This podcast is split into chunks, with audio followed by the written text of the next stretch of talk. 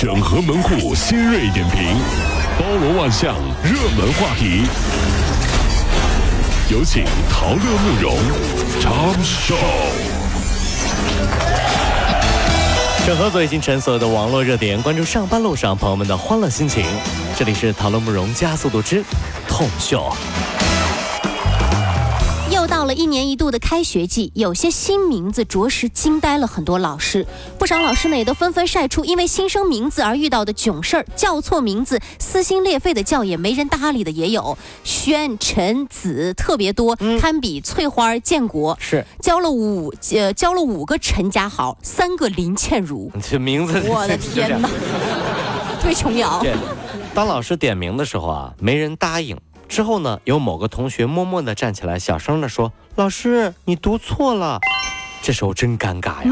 我的名字应该是怎么怎么念的时候，老师无比尴尬。那时候，这时候老师应该怎么化解尴尬呢？我告诉大家一招，当年我们的老师是这么做的。怎么？就老师说啊，这个字读错了啊，同学说，老师你说说，老师这么说的。老师很淡定说：“嗯，来，这位同学上来做一下自我介绍吧。”下面没有一个同学敢再怼老师了，最怕的就是自我介绍。啊，老师吗？我没有。我老师，你说你说我叫啥我就叫啥。你说我叫什么我就叫什么。老师。这老师太狠了，这是这。最近网上的一个数据呢，引起了热议，说九零后工作三点四三年买房，网友们就直呼是不是点错小数点了？排除那些家里有矿的年轻人能全款买房，大部分购房者还是得集结六个钱包的力量来出资首付。对，六个钱包分别是什么？他爸爸的钱包、妈妈的钱包、对方爸爸的钱包、妈妈的钱包、你的钱包和他的钱包，对，这才六个钱包哈。之后呢，就是长达几十年的还房贷的岁月。有网友就表示了，我同事。现在中午都自己带饭了，能走路绝不打车。哎呦，结婚的婚纱都是用闺蜜的，没有买。这些来自身负重债者的这些声音啊，还说着自己消费的变化，说消费降级这个事儿哈，可能可以准确的描述他们了。但是换个角度想啊，也许你省一点就能过上更好的生活呢，对不对啊？比如说举个例子，真实的事儿啊，我们大学宿舍的老五，读书的时候开始呢，从来就不吃宵夜。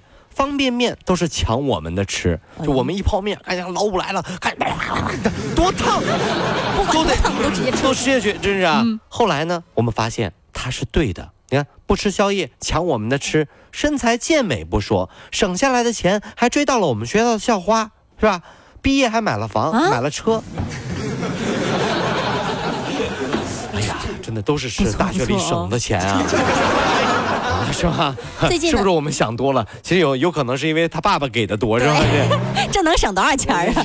最近呢，宁波的一位网友就发帖说了，去年七月呢，把一套单身公寓租给了一位姑娘。年底的时候呢，姑娘说自己要结婚了，房子也就不租了。房东呢就跟姑娘约定，只要帮忙找个爱干净的租客，就不扣押金了。没想到第二天房东去清扫的时候，一打开那个柜子门，到处都是那蟑螂在爬呀！来，小强。小强一号出列，来走正步啊！一、二、一，都站好了。后面的小强二号、三号、四号、五号、六号稍息啊！房东阿姨你好，这些都是我养的宠物，它们很听话。什么玩意儿？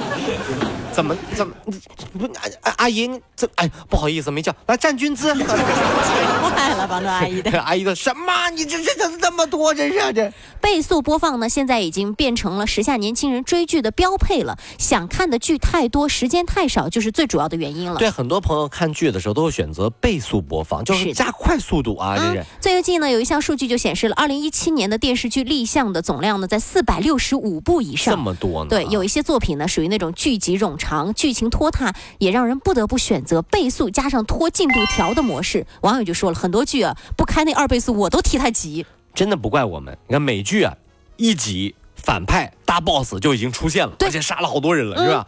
国产剧三十集了，反派大 boss 的爸妈还没有相遇呢，急的呀！哎呀，怎么还不出？我都知道后来他是个坏蛋，你还生他干嘛呀？这是。为了一罐进口奶粉，杭州的这位父亲呢，竟然将自己三个月的儿子摔成了颅内出血。哎呦我天啊！他就说是因为二胎经济压力太大了。这个父亲呢叫大力，是两个孩子的爸爸。这大力出奇迹吗？这是。这个大女儿呢已经是上学了。去年九月呢，妻子又生下了一个儿子，妻子呢就在家里做成了全职妈妈，一家人的生活担子全部都落在了大力一个人的肩上。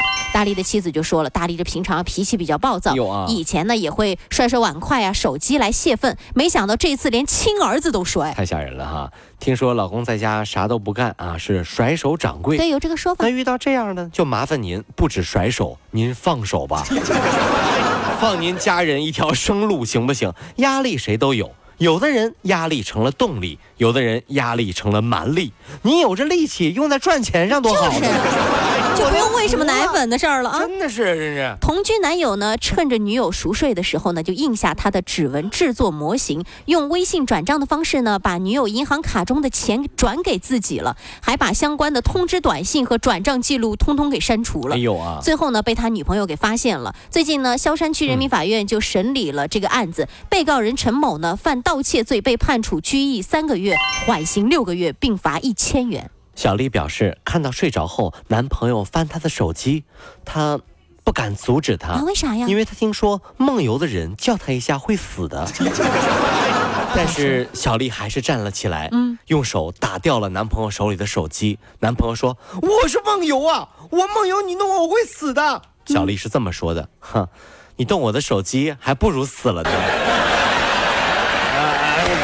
这啊，好，我该死还不行吗？